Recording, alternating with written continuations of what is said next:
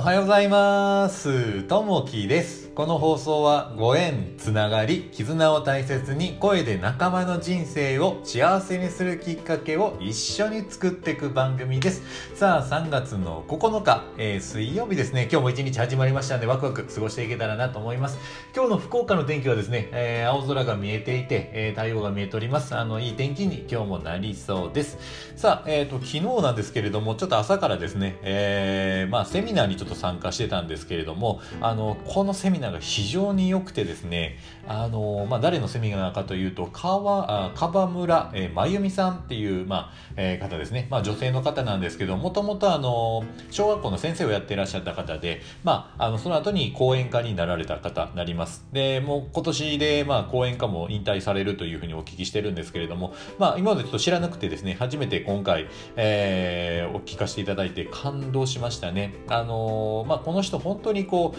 えー講話になるとですね、あの、コロッとこう人が変わったような形で、本当にこう、エピソードトークをこう話していただけるような、えー形で心にズキーンとですね、かなりきましたね。あのーやっぱりこの方がですね、えー響くところはですね、やっぱこう、小学生の子供であったり、人をこう信じるというところですね、人に何か教えるとかじゃなくて、やっぱりなんかその最後まで信じきると、えーその子を信じきって、やっぱ聞くと、あの、相手のことをしっかり聞いていらっしゃるなっていうのが、やっぱっぱりね、あの、すごい心に響いてきましたね。で、この方のやっぱ言葉の中で好きなのが、やっぱりありのままの自分を受け入れるということとですね、私はできる、えー僕はできるというふうなね、形でこう、やっぱりね、人にこう勇気を与えられるような、えー発言をこうしてらっしゃったので、それがね、ズキーンとやっぱりこう、心に届きましたね。で、まあ、この人が変わるきっかけとなったのが、あの、居酒屋てっぺんの朝礼なんですね。えーこれどんなものかっていうと、大人たちが本気になって朝礼をしている姿を見て、まあ、子供たちと一緒にこれをしたいなと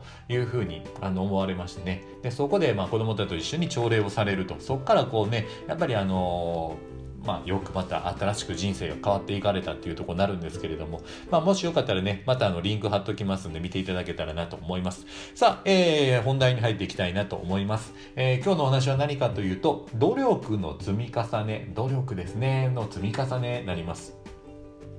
えープロ野球選手の読売ジャイアンツやメジャーリーグで活躍した松井秀喜氏は、えー20年間のプロ野球、えー生活で輝かしい成績を残しました。松井氏はその謙虚な人柄と礼儀正しさで日本だけでなくアメリカのファンからも愛される存在でした。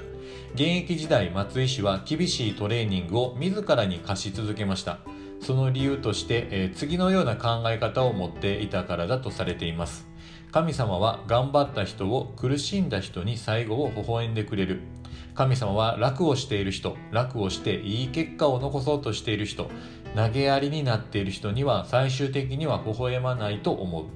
毎年、えー良い成績を残すために努力を欠かせないことの大切さを松井氏は教えてくれます。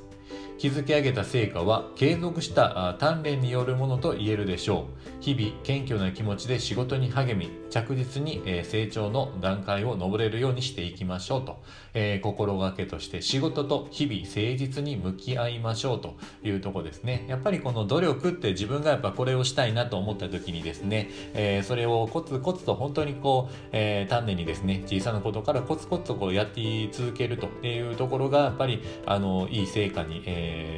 結びつくのかなというところがあります。やっぱり途中でねこう投げやりになったりとかやっぱりその努力を怠ったりとかやっぱりねあのーまあ休憩しながらまああのー自分の調子を見ながらですねそれに、えー努力をしていけばいいんでしょうけども、まあ、投げやりになったりとか、えーそれを努力を捨ててしまうとやっぱりね、えーまたよからぬ方向に行ったりとかしてしまうのかなというのはあったりします。ただまあねその早くこう成果を出したいなというのはあると思うんですけどもその早く成果を出すのも一ついいんですけどもやっぱりコツコツとねやっぱり努力を積み重ねていって、えー最終的に何か一つこうやり遂げられたらそれで、えーいいのかなというところがあります。まあその結果っていうのは大小いろいろあると思うんですけど自分がねこれをしたいというのがあってそれに対して小さな努力積み重ねいってそれをね、えー、結果を残す。自分がそれで良ければいいと。やっぱこうね周りがその判断するじゃなくて自分がねそれをいいというふうな形で、えー、判断できればいいのかなというところであります、まあ、なのでねまあ努力の積み重ねというところですね、まあ、小さなことからコツコツと、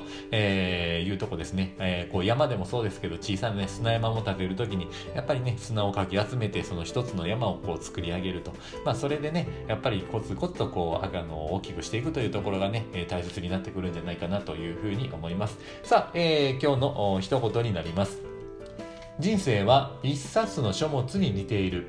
愚かなものはパラパラとそれをめくっていくが、賢い者は丹念にそれを読む。なぜなら彼はただ一度しかそれを読めないことを知っているからだとジャン・パウルさんの言葉ですね。本当にこう、えー、今をこう大切にするとその過去であったり未来とかっていうのではなくて今を大切にして今ある目の前のことですね。それは今しか来ないないので、えー、それをね、えー、おろそかにせずに一つ一つこう噛みしめながらですねゆっくりゆっくりでいいのね。あのそんなスピードも上げずにゆっくりとその、えー、一つ一つのことにね、えー、力を注いで集中していていただけたらなというところがありますね。さあ今日もね天気がいいので、えー、今からねちょっとランニングでもしてこようかなというふうに思います。えー、今日も聞いていただきましてありがとうございます。またいいね、えー、レターあればお待ちしております。えー、今日もあなたにとって最高の一日になりますように。じゃあね、またね、バイバイ、いってらっしゃい。